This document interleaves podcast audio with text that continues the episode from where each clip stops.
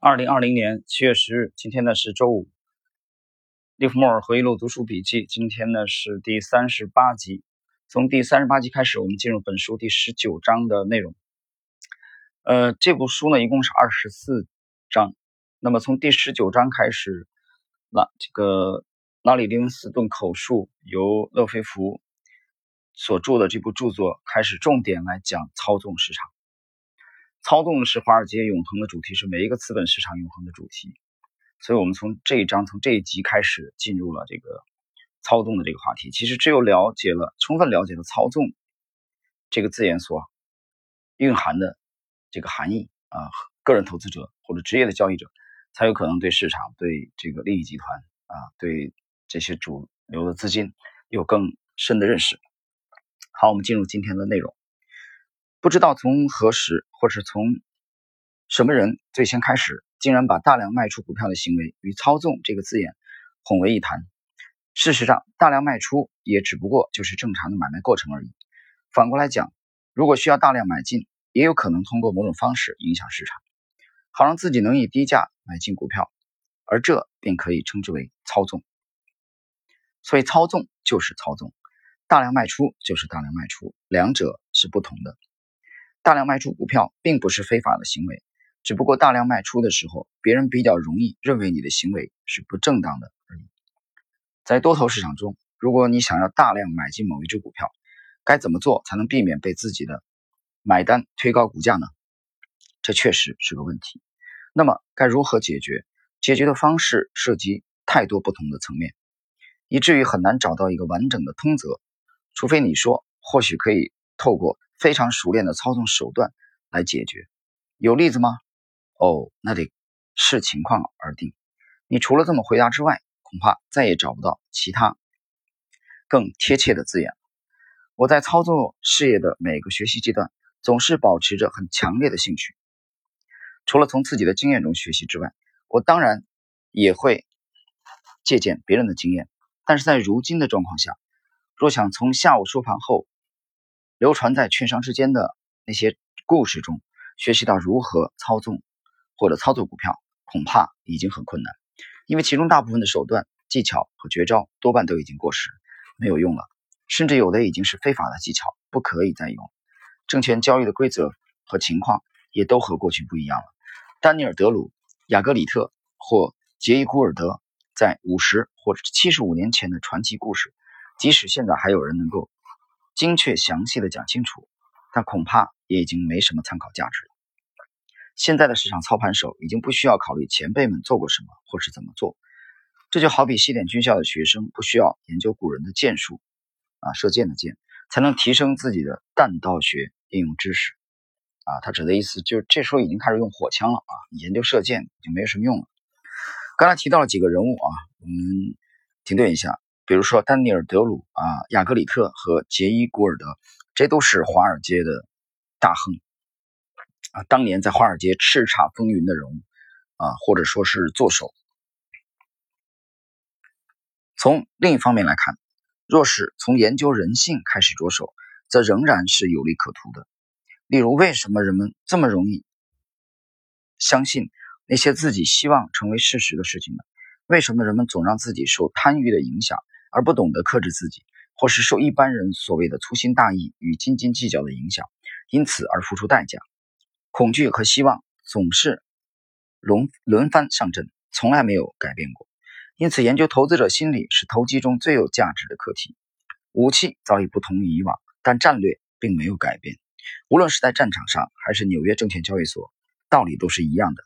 我认为，对整个情形最精辟的概括是托马斯。伍德洛克所讲，股票投机的成功基础是假设人们过去所犯的错，未来仍将不断的重复。停顿一下，这一章的开篇的这一段，其实呼应的是本章整个这部名著的啊一个重要的主题。这个主题在我们解答第一集的时候我就讲了，这个主题就是假设人性不断重演。第一段他讲了这个，一方面讲了雅各里特啊、杰伊·古尔德这些人呢。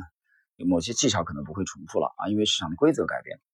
但是接下来第二段马上就讲研究人性着手，人性实际上就是概括了这些投机者的共性。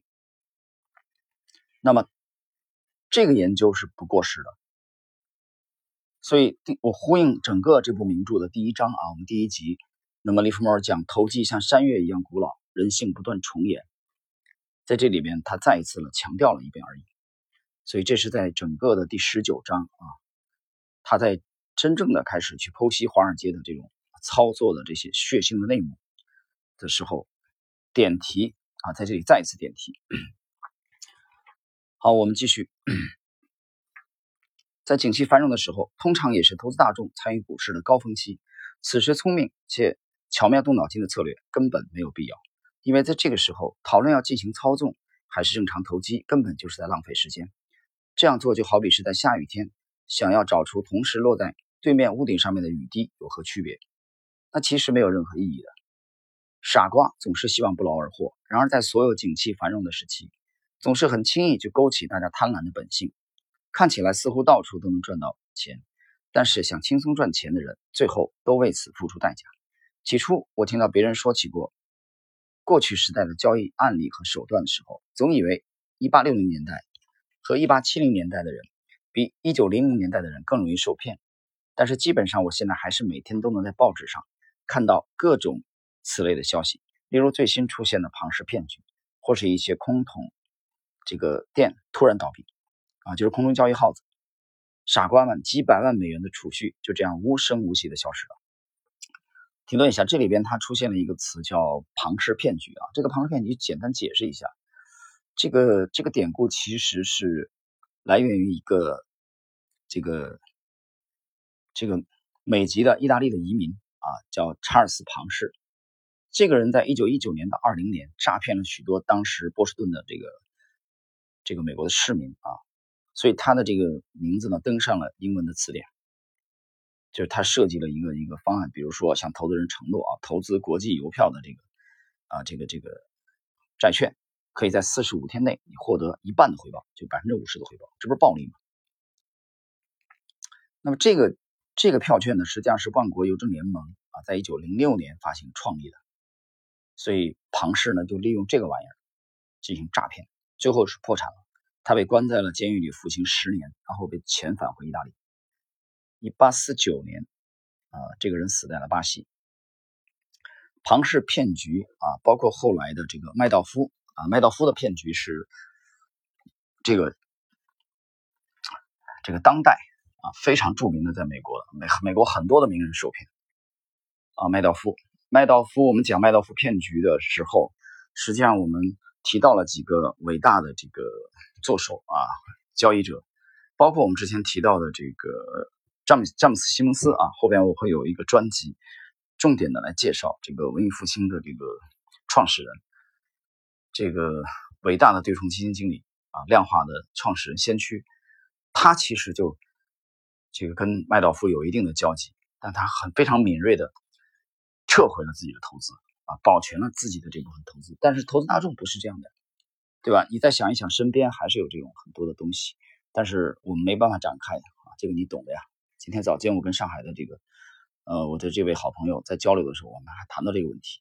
昨天凌晨他给我发了一篇文章啊，他说我已经休息了，早上起来他看到这种骗局，他会用不同的面目出现，但它的实质剥开啊美丽的这些糖纸，它的内核是一样的。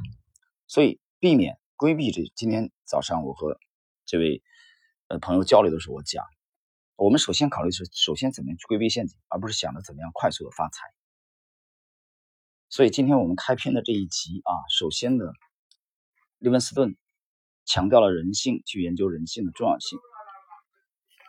好，那我们今天呢这一集内容就到这里。